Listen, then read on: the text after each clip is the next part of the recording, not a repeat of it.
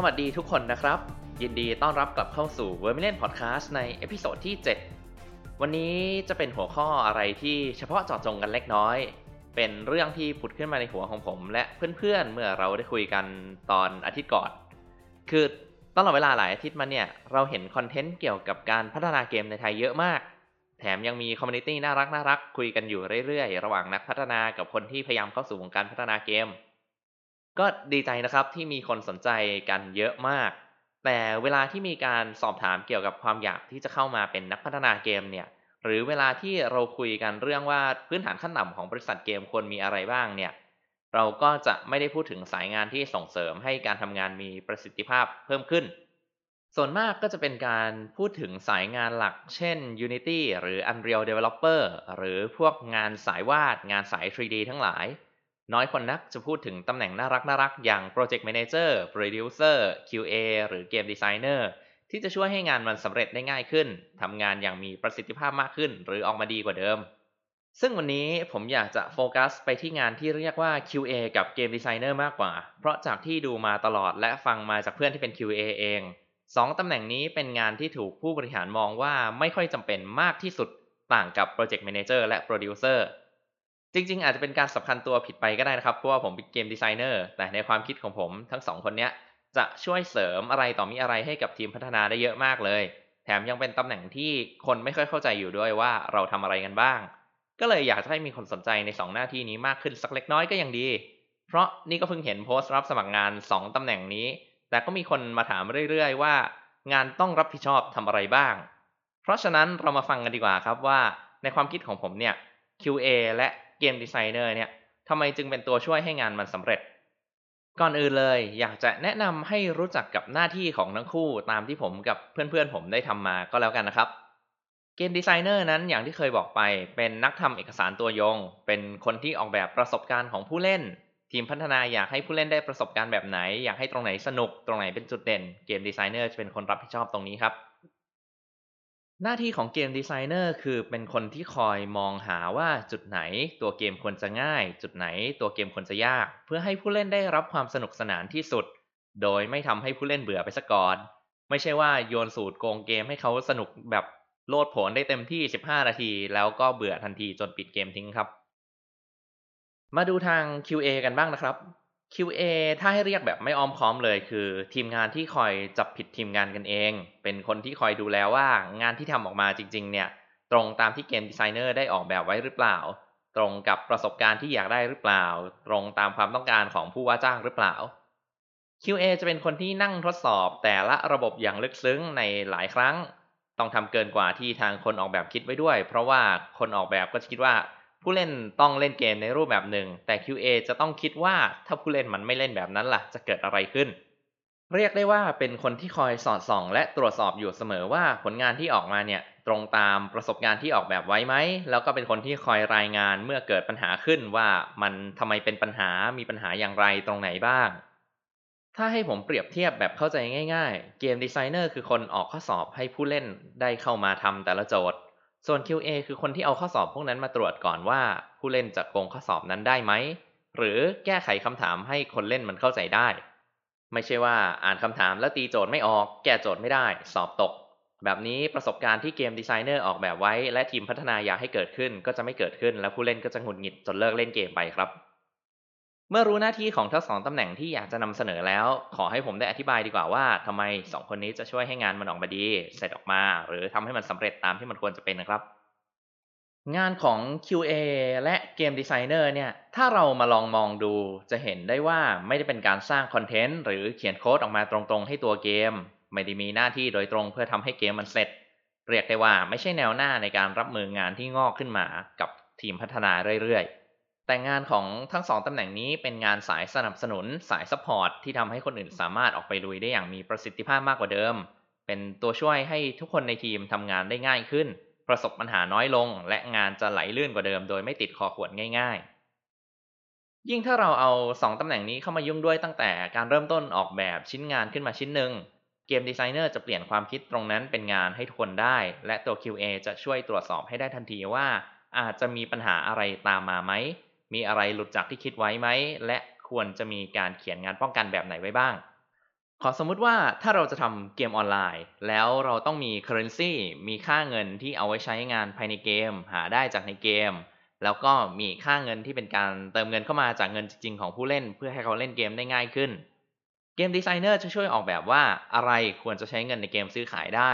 อะไรควรจะใช้เงินจริงในการซื้อขายได้ ชี้แจงเหตุผลว่าทำไมเราควรทำแบบนี้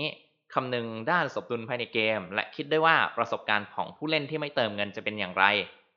รวมไปถึงการคิดด้วยว่าเราจะทำอย่างไรให้ผู้เล่นไม่รู้สึกเสียเปรียบหากเขาเป็นผู้เล่นที่ไม่เติมเงินเข้ามา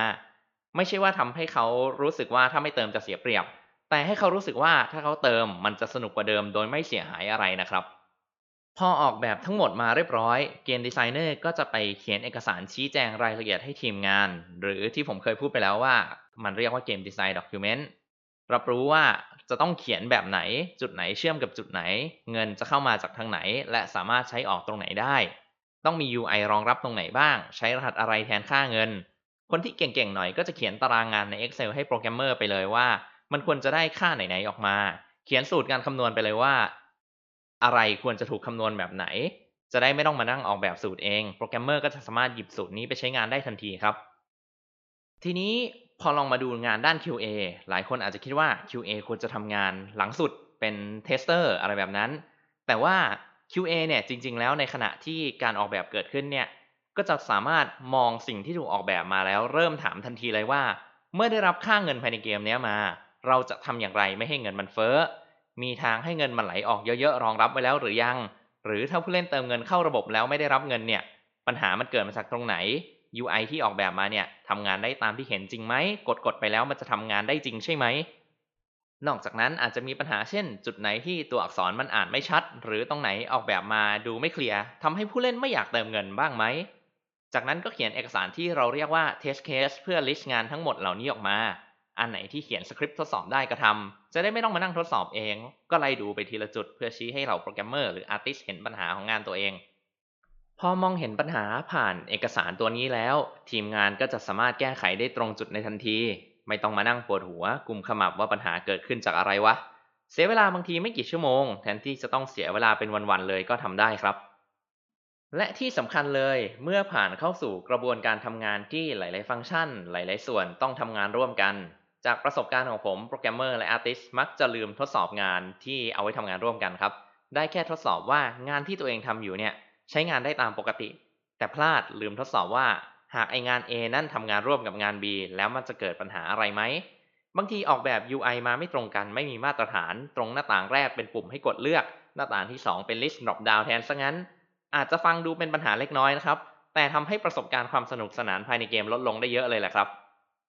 ตรงนี้แหละ ถ้าเกมดีไซเนอร์เตรียมงานมาดี ปัญหาก็จะหายไป หรือถ้ามันพลาดหลุดมาจริง ๆ QA ก็จะชี้ให้เห็นถึงความผิดได้ก่อนที่มันจะออกมาสู่สายตาของผู้เล่น อย่างวันก่อนก็มีการพูดคุยในกลุ่มนักพัฒนาเกมไทยว่า งานที่ทำออกมาเนี่ยดีออกมาสมบูรณ์ แต่กลับมีการใช้ภาษาที่ไม่ถูกต้อง เพราะทางโปรแกรมเมอร์เขียนเติมไปเองในเกม ไม่ได้ผ่านทีมงาน localize ไม่ได้ผ่าน QA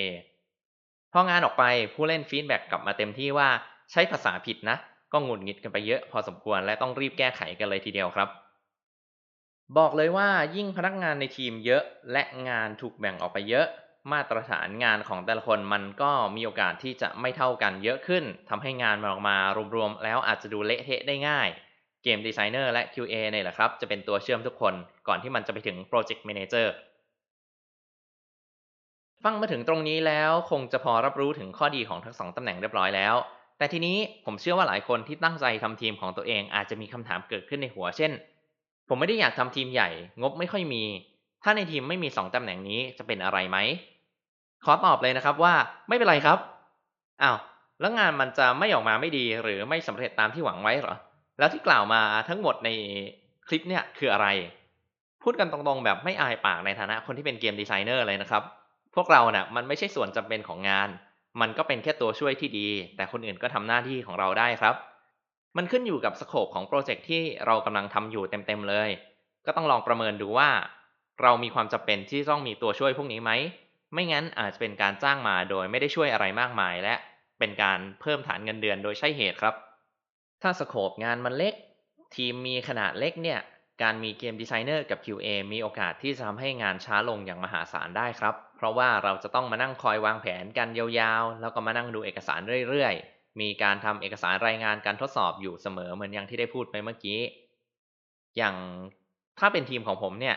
เรามีคนน้อยแล้วก็เราสามารถคุยกันได้ตลอดเวลา ถ้ามีอะไรที่เป็นจุดที่ไม่แน่ใจ สามารถหันหลังมานั่งคุยกันได้ทั้งกลุ่ม ไม่มีใครตกหล่นอะไรเลย ขอแค่มีคนหนึ่งคนคอยบันทึกความเปลี่ยนแปลงไว้ว่าเราเปลี่ยนอะไรไปบ้างเมื่อไหร่ ให้คนสามารถกลับมาอ่านได้ว่ามันเปลี่ยนไปแล้วนะ แล้วเปลี่ยนไปยังไงบ้าง ไม่จำเป็นต้องมี game designer กับ QA ก็ได้ครับ ทีมของผมเองเนี่ยตอนนี้ก็มีผมทำหน้าที่นั้นอยู่เป็น game designer แต่ก็ไม่มี QA ในทีมไองาน QA เนี่ยถ้าพูดกันในภาษาเกมเลย มันเป็นคลาสรองที่ทุกคนสามารถสวมทำงานได้เมื่อจำเป็นนั่นแหละครับ เกมดีไซเนอร์ก็เช่นกัน ฟังแล้วดูเหมือนจะไม่จำเป็นเลยนะครับ แต่ผมก็ยังอยากจะแนะนำอยู่แหละครับว่ามีก็ดี อย่างน้อยสักคนหนึงก็ยังดี เพราะว่าการมีหนึ่งในสองคนนี้ คนที่ช่วยออกแบบคนหนึ่งหรือคนที่ช่วยตรวจสอบคนหนึ่งเนี่ยจะเป็นการพาทุกคนพาทั้งทีมไปในทิศทางเดียวกันได้ แล้วก็สองคนนี้ส่วนมากแล้วจะนั่งอยู่ในตำแหน่งทำงานตรงๆ ไม่ใช่ตำแหน่งบริหาร ก็มันจะเป็นการทำให้พนักงานคุยกันง่ายขึ้น สามารถเอางานมาเชื่อมต่อกันง่ายขึ้น แล้วก็พร้อมที่จะทดสอบหรือแก้ไขตลอดเวลาเลย สำหรับหลาย ๆ บริษัท หลาย ๆ ทีมพัฒนาอาจจะเห็นว่าเจ้าของโปรเจกต์อาจจะอยากเป็นคนออกแบบเกมเอง แต่ในความคิดผม คนคนนั้นเป็นแค่คนออกไอเดีย คนที่หยิบไอเดียตรงนั้นมาทำให้เป็นเกมได้จริง ๆ คนที่หยิบไอเดียตรงนั้นมาแปลงเป็นงานที่ทำได้จริงโดยโปรแกรมเมอร์หรือ artist ทำออกมาเป็นรูปเป็นร่างได้ผ่านเอกสารคอยไกด์การทำงาน นั่นแหละคือ game designer ที่ดี เช่นกัน แม้ว่าใคร ๆ ก็ตามในทีมพัฒนานั้นช่วยทดสอบตัวเกมได้ ยิ่งโปรแกรมเมอร์ยิ่งต้องเขียนและทดสอบระบบด้วยตัวเองก่อน หรือจะเอาใครก็ตามที่ไม่ต้องมีพื้นฐานมาทำการทดสอบก็ได้ การที่มีคนทุ่มเทลงไปกับการทดสอบทำเอกสารทดสอบ เขียนสคริปต์ทดสอบตรงๆ รวมทุกระบบเพื่อการันตีว่างานนั้นออกมาดี เกมมันออกมาสนุก เล่นทุกอย่างร่วมกันแล้วมันออกมาเป็นเกมที่ดี ยังไงการมีคนที่ทำเรื่องพวกนี้ได้ มันก็ดีกว่าไม่มีครับทั้งหมดล้วนแล้วอยู่ที่สโคปของโปรเจกต์นั้นๆ และเงินทุนที่มีนั่นแหละครับ แต่ก็อยากให้เห็นคุณค่าของ 2 ตำแหน่งนี้อยู่ด้วยเวลาจะทำโปรเจกต์ใหม่หรือฟอร์มทีมขึ้นมา ก็อยากจะฝากไว้เท่านี้ ถ้าอย่างไรมีคำถามอะไรเพิ่มเติมที่ผมสามารถตอบให้ได้ ก็สอบถามเข้ามาใน inbox ได้เลยครับ ถ้าอย่างไรรบกวนกดไลค์กด Subscribe และกดแชร์ให้ด้วยจะเป็นพระคุณอย่างมากครับ แล้วไว้พบกันใหม่กับผม นนทวัฒน์ธนเกียรติไกร วันนี้ขอลาไปก่อน สวัสดีครับ